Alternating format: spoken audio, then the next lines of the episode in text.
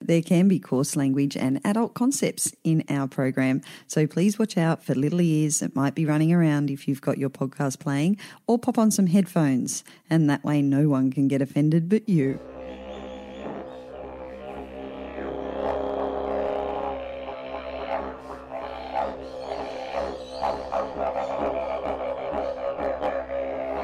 You're listening to Rights for Festival, made possible by the support of Create New South Wales and Writing New South Wales. We are very proud to present the first ever Story Fest, twenty nineteen, held in Milton. Rights for Festivals and Story Fest would like to give a huge thanks to the Ulladulla High School Didgeridoo Group, who have generously provided permission for us to use their traditional Welcome to Country as our theme music for this podcast. We are honoured to have the privilege. Thank you. In this session, Inga Simpson talks to John Blay about searching out the Bundian Way. Before we head into this session, which I have to tell you was one of my favourite, unfortunately the very beginning of this record got distorted somehow, which makes me very sad because it means that we can't bring you the amazing acknowledgement of country that John and Inga did leading into this session. So we enter just at the end of that conversation you'll hear, and the rest of it is just as special.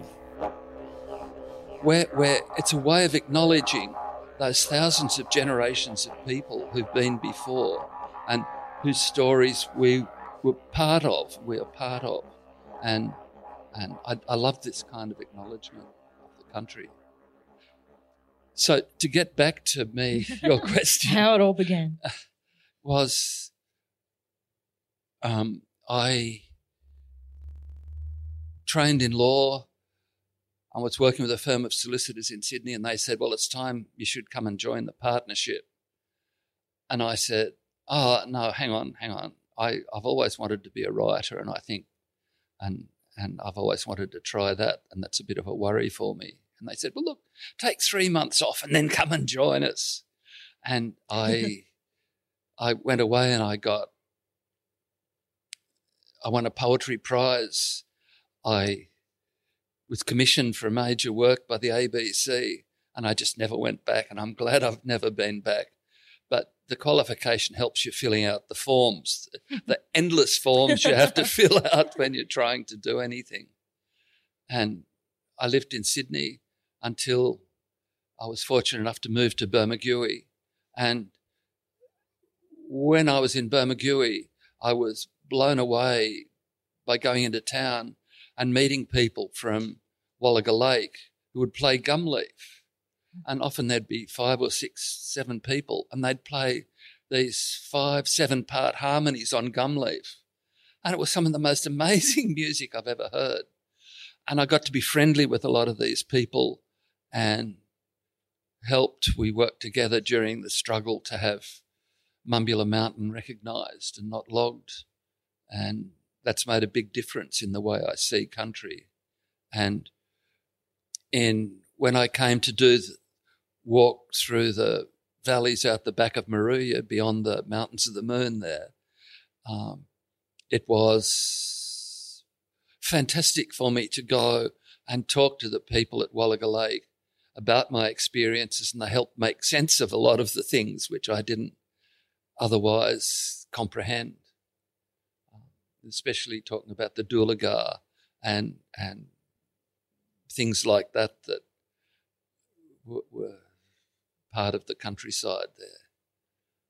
Um, I've I've got this map which shows some of the the uh, country. So that's Batemans Bay up there. So when I started my walking, I came down through this valley and walking up into the ranges either side of it. Can you hear me still if I turn away from the microphone? Good. Uh, and I walked down through there, all through this country. Uh, that's Balawra, inland of Badala, and Spring Mountain, and there's all sorts of amazing Aboriginal places through this country. And then down into the Wadbiliga, which is extraordinary country and full of stories. Um, and that was this first one that I spent twelve months in the wild country. Okay. And camping out? Yeah. Okay. Um, and then more lately, I walked from the, the blue line is the Bundian Way, going from Kosciuszko through down to Eden, which is, we call it a shared history pathway um, because it sort of acknowledges the the old, the deep history, and it's, it uses an Aboriginal thing, and also um, the way the Aboriginal people were dispossessed and how a lot of those early settlers using the country used the old Aboriginal pathways, and how how the Aboriginal people very often welcomed the white people into the country and and regarded the sheep, for example, as an extra asset for the Aboriginal people. And at first they didn't mind the Aboriginal people taking a, a few head of sheep, but then during some of those terrible droughts uh, in the late nineteen hundreds, they suddenly didn't want the Aboriginal people to take any of their stock. And the Aboriginal people were horrified that suddenly they'd been sharing all of their crop, their kangaroos and everything, mm-hmm. with the whitefellas. Why should the whitefellas withdraw their support? And then the fences went up and the dispossession was perfected. Um, um, how did you first hear about the pathway, the Bundian Way, and the Bundian Pass, which sounded a bit mythical at first, the idea of this pass? Uh, when? The, when was the, that? The, there were people at Wallaga Lake, old people, and I met a man, Uncle Percy Mumbula, at Wallaga Lake, and had I just got on with him very beautifully. And he was a man who, even though you could drive, he would prefer to walk. And while I was there, he often walked from Wreck Bay down to to, to Wallaga Lake. And he loved the old ways that people used to walk. And Gabu Ted Thomas, too, for example, told me the, the Wallaga Lake had a renowned gumleaf band, and they would go and play at various places. They used to go up to Cooma, for example, and play at the Cooma show, play gumleaf there. And some of their repertoire were spiritual and hymns, and some of them were old Aboriginal songs. And he told me how the Wallaga Leaf gum, gumleaf band went from Wallaga Lake to Cooma and showed me the way across country that they went. Mm. And I was then able to check that as against maps and some of the first surveyors' work, and confirmed that this was also the way a lot of the early settlers went, and then went right back into the history and saw how the first settlers used those Aboriginal tracts yeah. that were still being used yeah. in in living yeah. memory.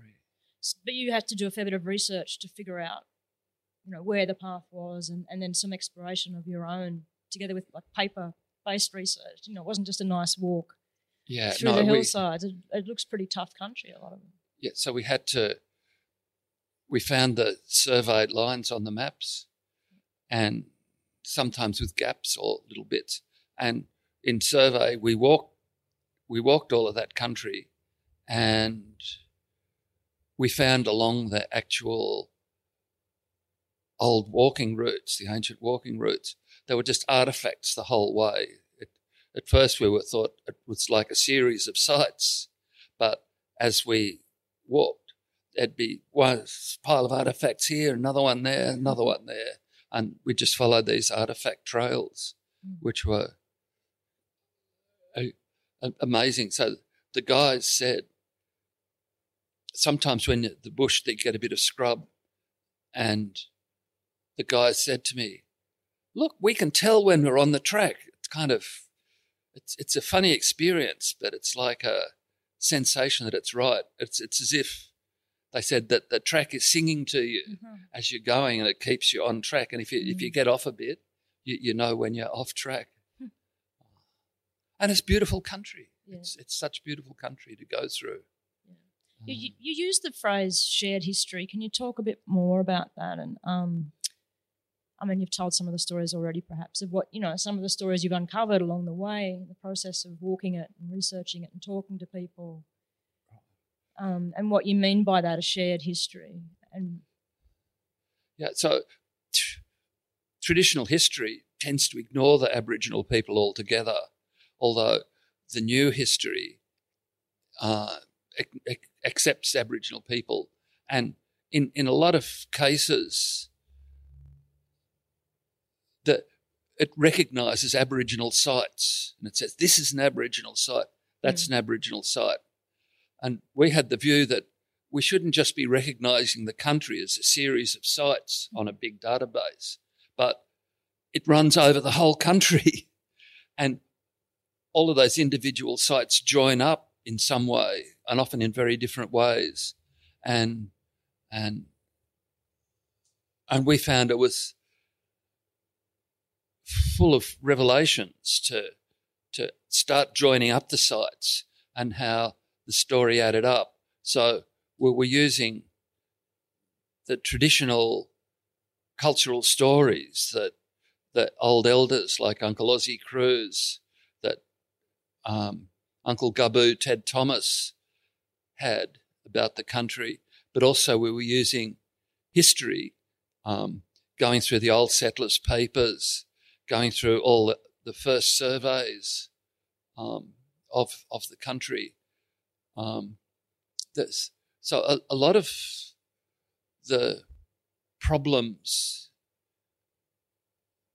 the Aboriginal people had with, with forestry and people not acknowledging Aboriginality in the country is exemplified by how Uncle Gabu Ted Thomas, when I first met him in, in early nineteen seventies, was deeply upset that to, that they had blasted some sacred rocks on top of Mumbula Mountain to put a television aerial there.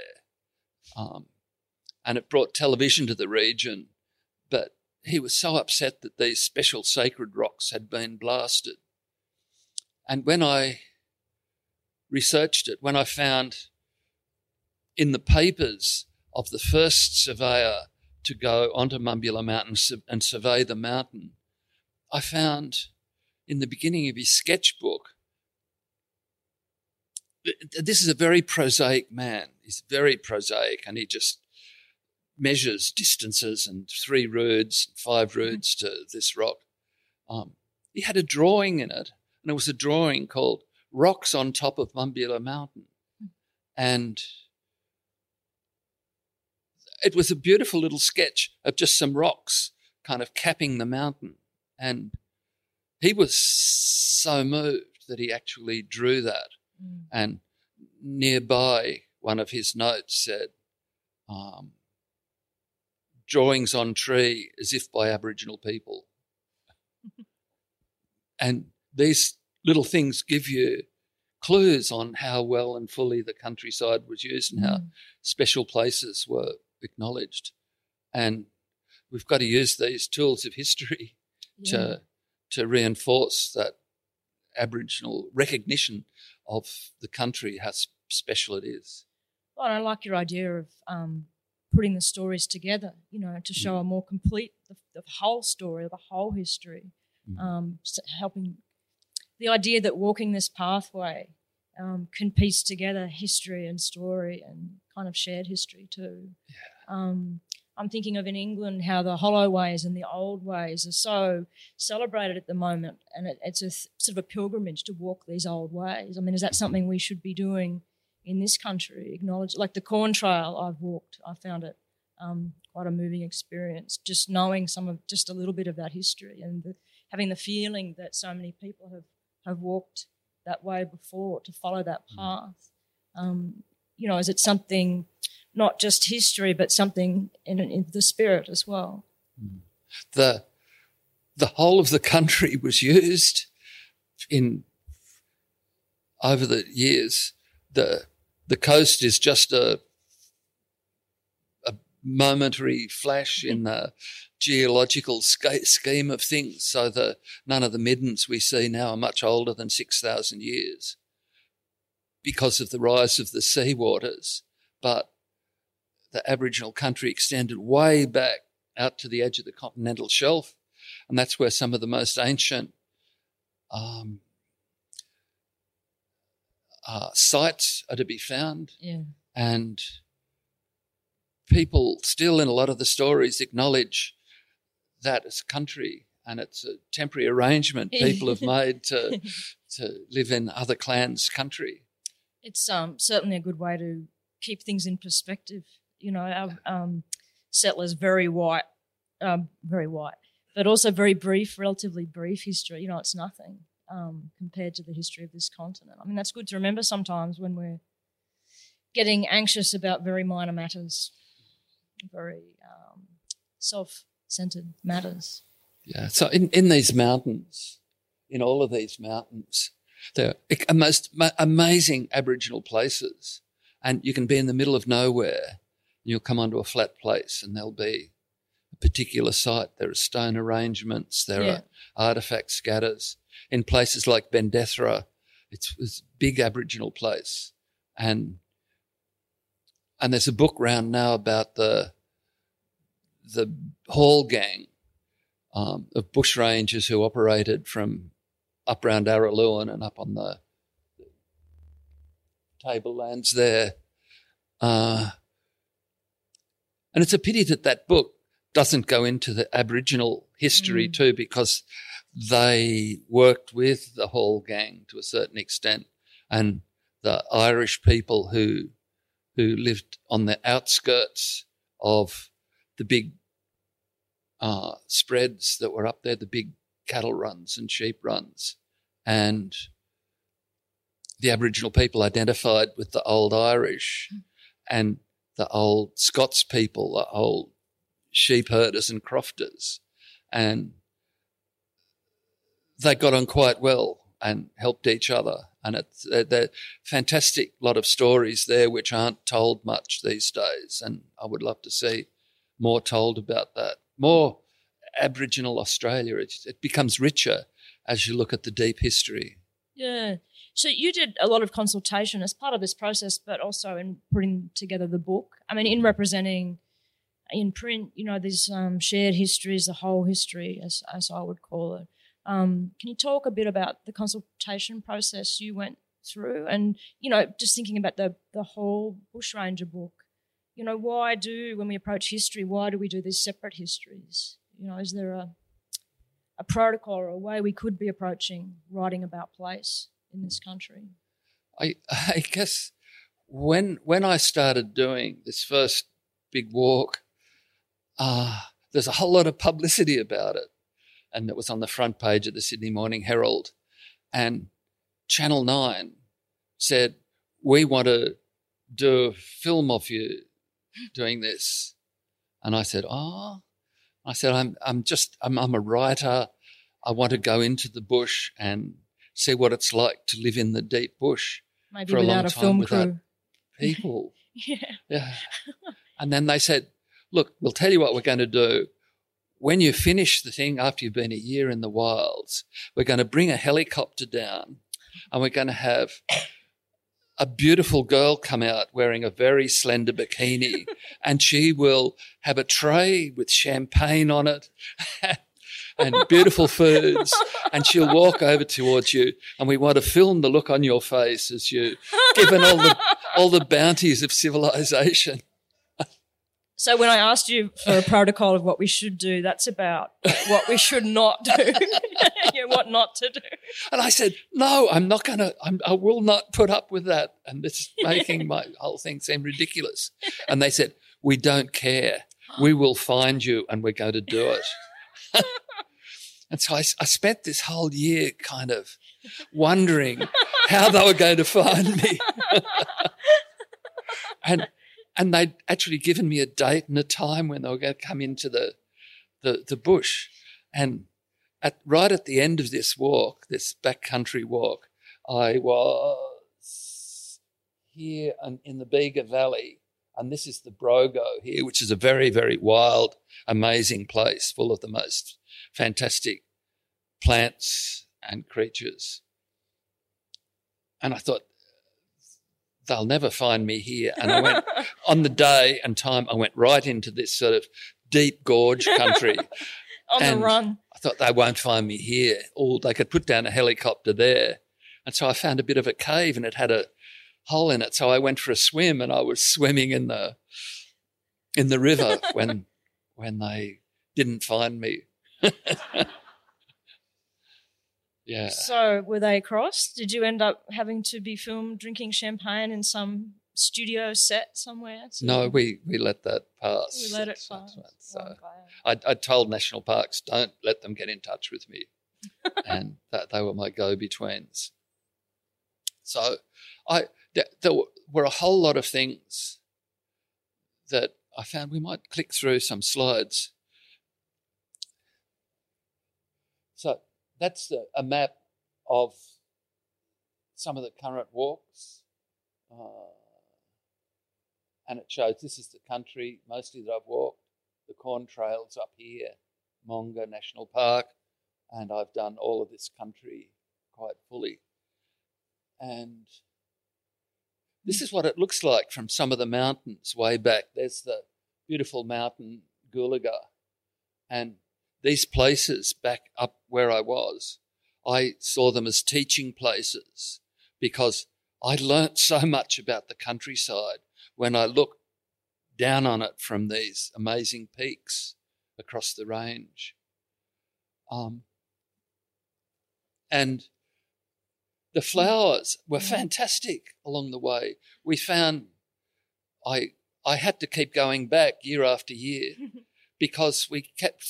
We found lots of plants, and I would tell these botanists we'd go in and check, and we found all of these new species, but some of them so gorgeous, like the grevilleas there and the styphelias and things, all up in that magic country. There's lots of swamps that interlink along the range. And, uh, and this is beautiful eucalyptus stenostoma, which is my favourite plant. It's the most gorgeous eucalypt, the, the red on the new mm. growing tips and the silver of those. On the round gumnuts. Yeah, it's, it's quite gorgeous. And this is the kind of places we went. This is Turos Gorge, and you've got to know how to get through the country um, to avoid this kind of place. But growing, I had to check out all of these cliffs and things, and growing along all of those cliff tops were eucalyptus stenostoma and another very rare tree called uh, Wadbiliga ash. Mm-hmm. Um, so they have quite um, narrow ranges of habitat. Yeah. It's not the right word for trees, but, yeah, they grow in very limited areas, yeah. Those species. So the yeah. main country I've written about is the country south of the sandstone country. And this country has got sandstone, but it's a different sandstone to the Sydney sandstone. And this is the kind of Brogo country where mm. you've got shallow ridges that are often only, only like a razor edge, and you walk across them hooked on with your boot heels. And uh, these are what the eucalyptus stenostoma look like when they're uh, fully grown in their own habitat. Okay. Beautiful.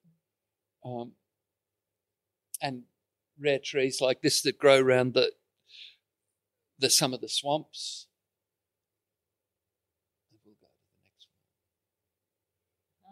And then along the top of the range, you get places like this where there's all sorts of special eucalypts there, acacias there, um, and amazing Aboriginal places up through the sandstone country there.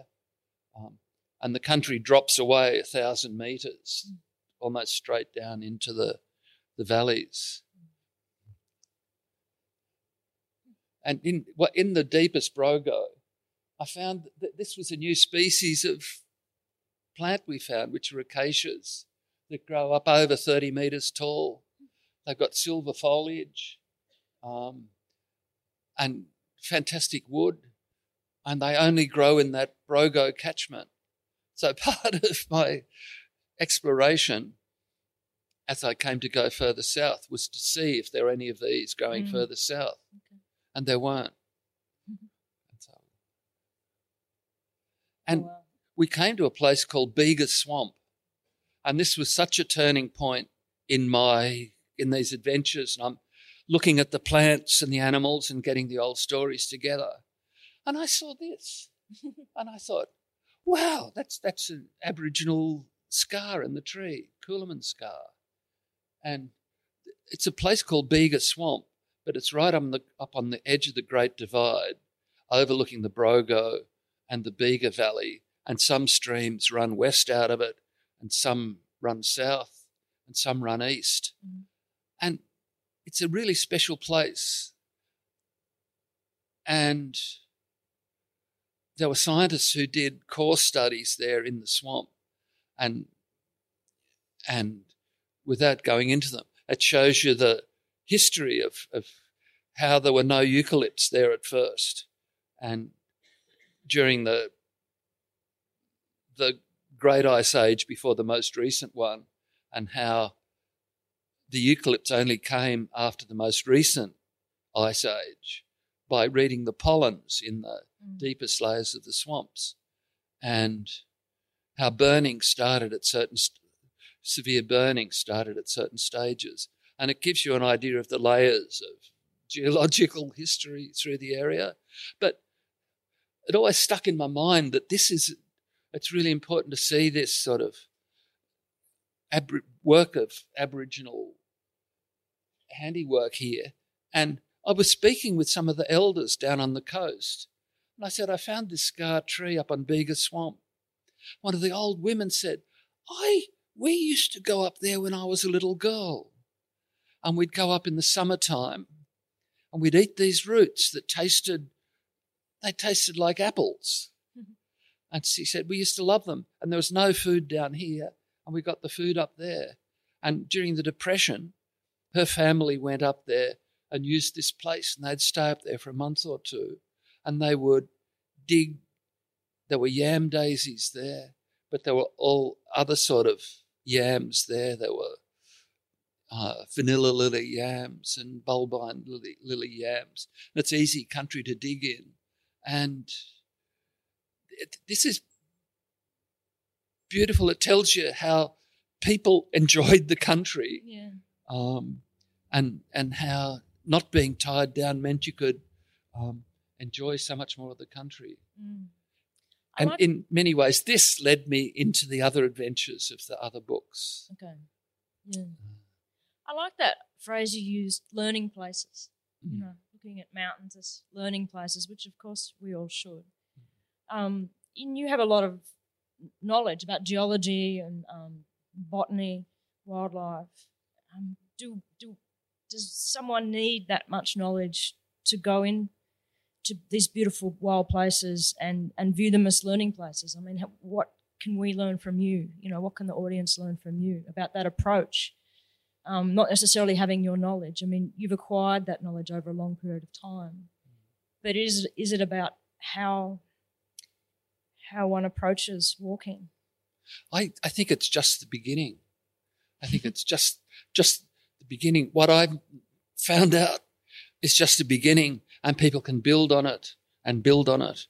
And I, there are young people being trained to be able to talk much more fluently about this than me in the years to come. And it's great to think that we're passing on this body of knowledge to mm. to other people.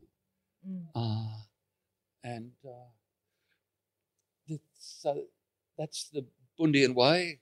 It's about three hundred ninety kilometres. And this is sort of up on the high country looking down, and even though it's a bit hazy, from here you can see the Bundian Way goes out here along the range that way. And if we were going to sing the song of it, we'd say it goes just north of the Pilot here, it goes just north of Tingaringi Mountain there, It goes just north of Delegate Hill there. And then you can see earlier in the morning over here, you can see White Rock Mountain or part of the Coolangoobra. Um, and it goes just south of there.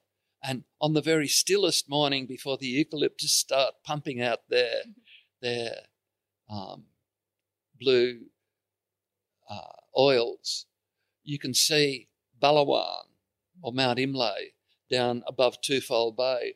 And from here, you can look right down to the ocean, basically. And it's it looks so simple. Yeah. the, the Snowy River is down along there. And you can't just go over that edge. It's it's like that Turos Gorge, you know. It's mighty cliffs and, yeah. and the stream is gorgeous and very difficult to pass through. Mm. And so can anyone just go and walk the Bundian Way? What's hap- where is it at? Um, it's we haven't publicised the route at the moment, or and we've been working with national parks and state forests and the councils and everybody to make it a safe route and make it an environmentally sensitive route that doesn't go through special places. Yeah. And I it could conceivably open officially within a year.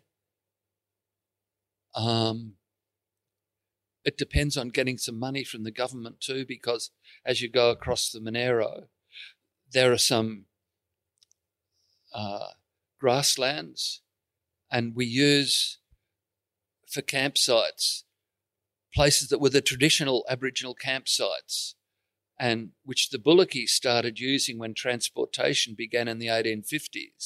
And these places were then uh, designated by the government as special resting places, and they became travelling stock reserves, and and they're called still on the maps and everything, travelling stock reserve and camping place. Mm.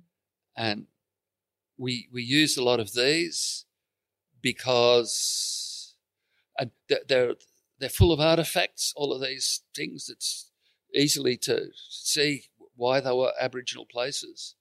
Um, and people can would be able to camp at these places, but they're on grassland. And if you get a few people camping there, you don't want cars driving past as people have to go to the toilet and things. And so we would hope to put toilets on some of these places where there's no other shelter. And and then we've got debates between the council saying, oh, you've got to use pump out, no, you've got to use um, organic types or and all of these discussions are going on towards having everything um, good to have a good professional walking route that people are safe. It's not easy, but and it's a great challenge. Mm. And it, it will give work to a lot of people and recognition to a lot of Aboriginal people who wouldn't otherwise have it. And... Uh, And we're looking forward to that happening. Yeah. Um, this is what it looks like in some of the wildest places. And it's still used by all the wombats and yeah. kangaroos, and brumbies use it. And there are too many brumbies there. We'd love to see the brumby numbers reduced. It's like a disrespecting of Aboriginal heritage to call the brumbies heritage animals when they're destroying a lot of Aboriginal heritage. Um, So next. Oh, so at one point when I was going through with the guys, they they saw a cat up in a tree. They said, "Look, there's a cat." We went over and we tried to get the cat out, and I'm there with my arm in the tree trying to pull it out of the hollow.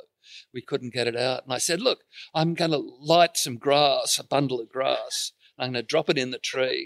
When the cat comes out, we'll dong it on the head because we don't want cats here in the middle of the wilderness. They're eating all the little animals and birds and things, and there are too many here."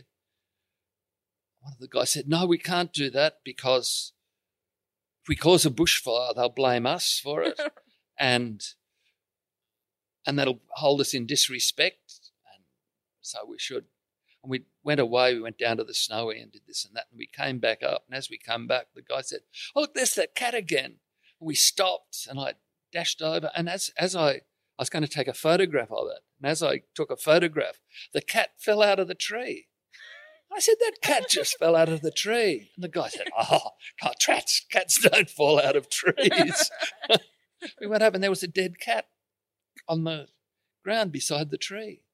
We were mystified by this. We walked all around the tree and, and I found another dead cat, and then there was another dead cat, and there was one that was really sick. And, and we thought, what the hell? And we were standing round this tree.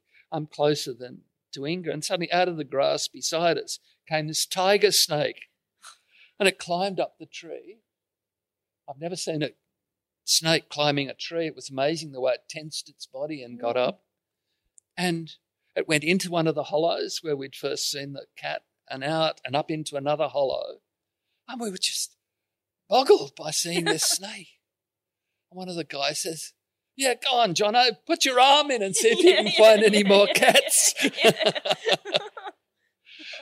um, but th- these are the things that sort of inspire you, I guess.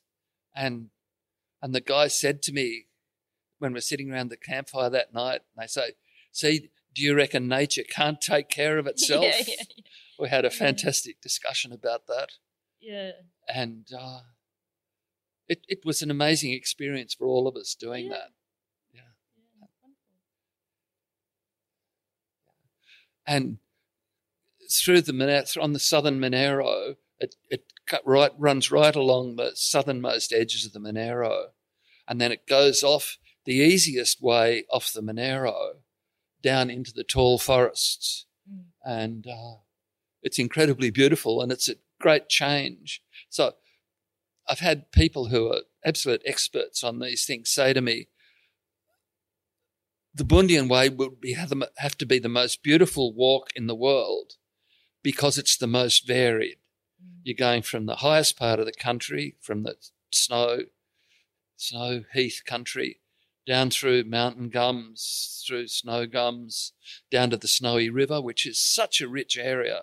I mean, it's it's like an Aboriginal city there with all the The, the, it's a pity Uncle Ozzie wasn't here. He he would have given you this other side of the Bundian Way and how people populated all of that country. Mm. Then across the southernmost grasslands of the Monaro and woodlands, and then you come off the easiest way off the Monaro down into these tall forests. And there are trails through these tall forests, and and. We found, even in these tall forests, we found middens and things. And we found in, in nineteen eighty-seven, there were national parks people searching for the long-footed potteroo, which was said to be the most rarest mammal in the world. And they were searching for it. And they came upon uh, a very substantial scatter of artefacts in the forest, mm.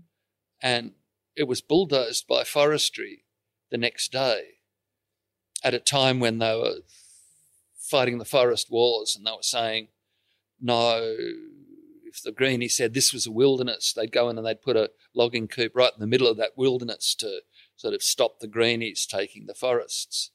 But this caused a terrible stir, and in nineteen eighty-seven, the Sydney Morning Herald said, "Forestry bulldozers, mm-hmm. southeastern Australia's most important Aboriginal heritage site," mm-hmm. and it caused all sorts of to do.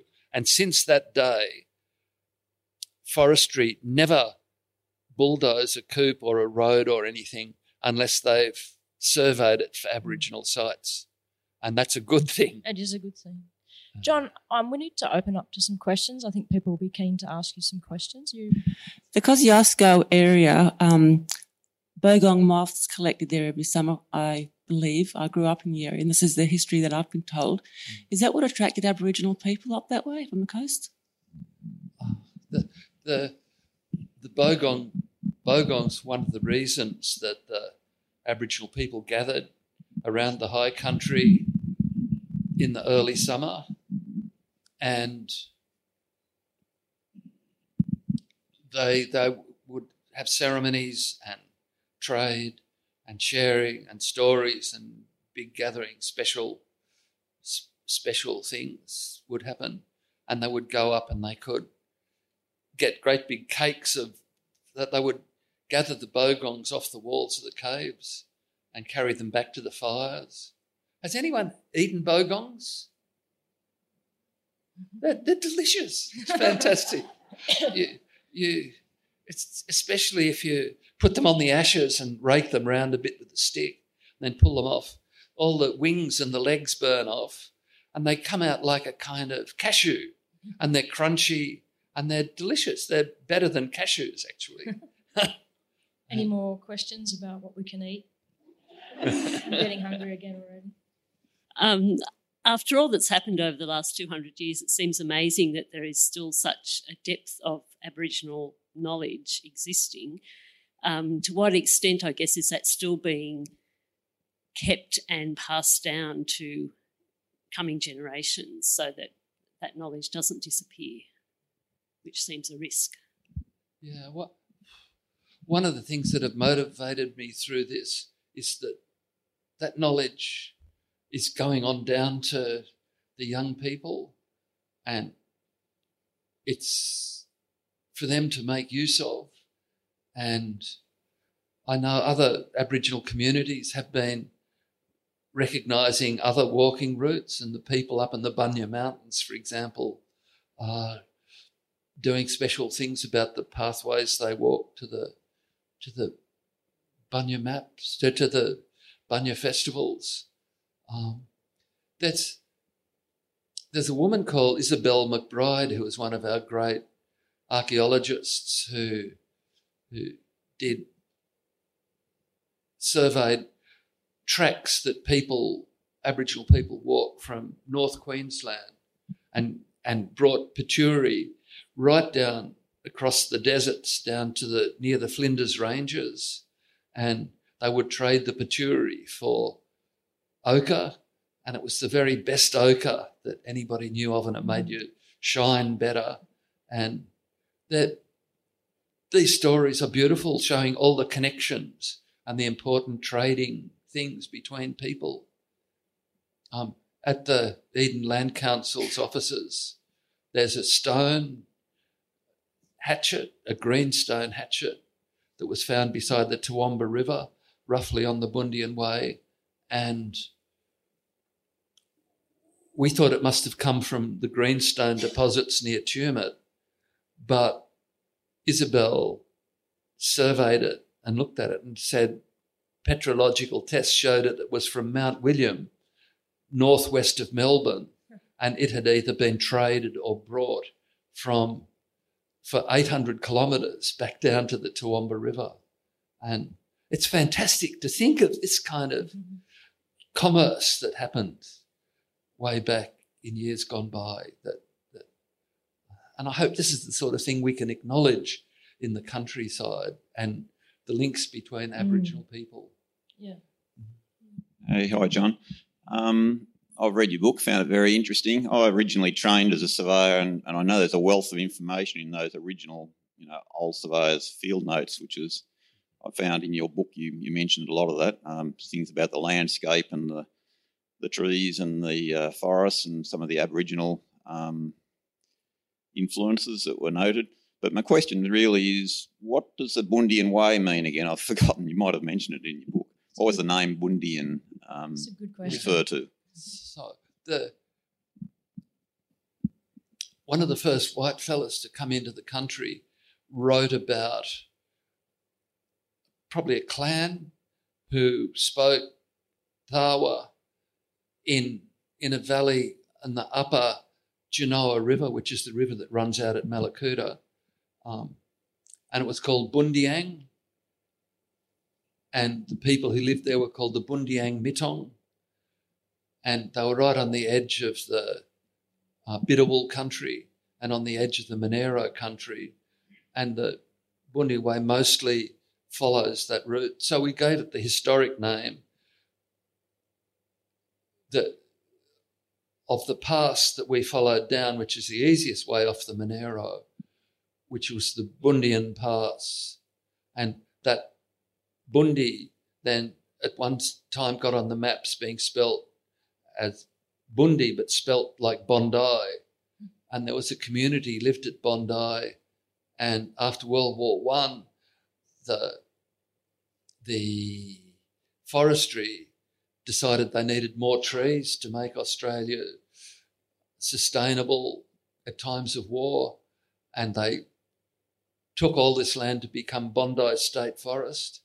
And they had a township in Bondi, and it got confused with Bondi mm-hmm. Beach in Sydney. And so they dropped the name, and it became then Rockton.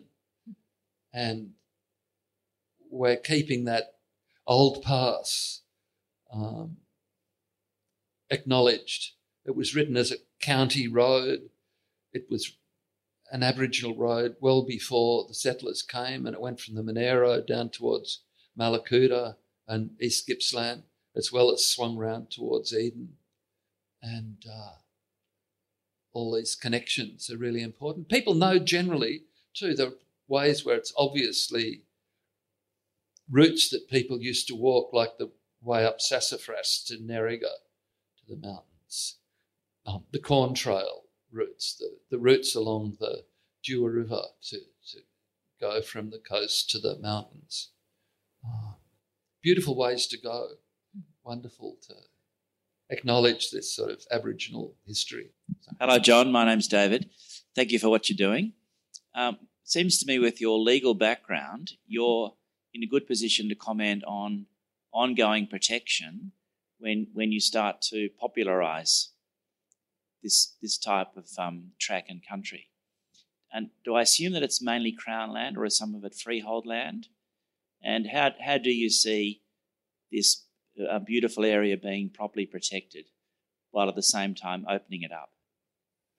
Yeah, so I see this sort of thing as, as a beginning in a way, and I would love to see uh, the Aboriginal people recognised nationally as the first people. I would love to see, like, the Uluru Statement put into effect.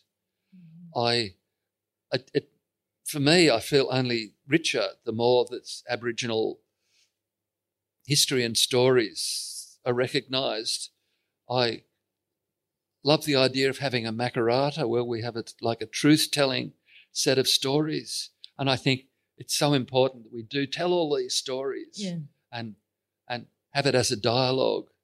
And if Ozzie had been here, and he's really disappointed he couldn't be here, um, he would have told you all of this, this other richer side. Um, it would be one of the things we've been talking about lately is that it, it's one of the great ways to recognise the Aboriginality of the country is to Um, recognise the richness of the country, um, recognise the physical country, rather than talking in terms of ownership or not ownership. And if we say that this bounty of landscape is Aboriginal, it's like there was a big gathering on the Long Plain in Kosciuszko a couple of months ago where elders came from everywhere. And they said, we shouldn't be recognising the heritage of Brumbies. We should be recognising the Aboriginal heritage. And we should be recognising these rivers, Aboriginal rivers, and we should keep them flowing. And it's important for the people, and it's much more important that it flows for the people than for a few farmers and and for people to recognise Brumbies because they're destroying the headwaters and the swamps that let the water trickle out slowly. Um, and I like the idea of forming a treaty, mm. but one that's sort of country-based and landscape-based. And probably in times of climate stress, the old Aboriginal stories and maps and, and lore tells us how to manage country, and we should look at that. We should listen to the this Aboriginal culture. It's so important. Mm. Yeah. Fantastic. I think we have to leave it there, but uh, could you join me in thanking John for your great talk?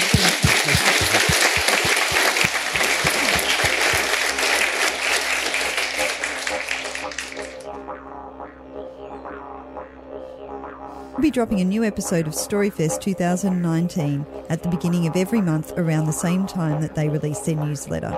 To find out more about Storyfest, head over to their website, w w w dot storyfest dot org dot a u. To listen to all of our Writes for Festival episodes from all of our awesome regional writing festivals, including Scone Literary Festival, Feminist Writers Festival, Mudgee Readers Festival, National Young Writers Festival, and of course Storyfest, head on over to our website w w w dot rights for women dot com forward slash rights for festivals, and make sure you subscribe in Apple Podcasts, Spotify, Stitcher, and wherever you get your pods. Please like, share, you know, do all the communal things, tell people about us, and give us a hoy if you have a festival coming up that you'd like us to record and be a part of. Thank you for listening, sharing, and supporting regional writing festivals. This podcast was produced, recorded, and edited by Kel Butler from Listen Up Podcasting.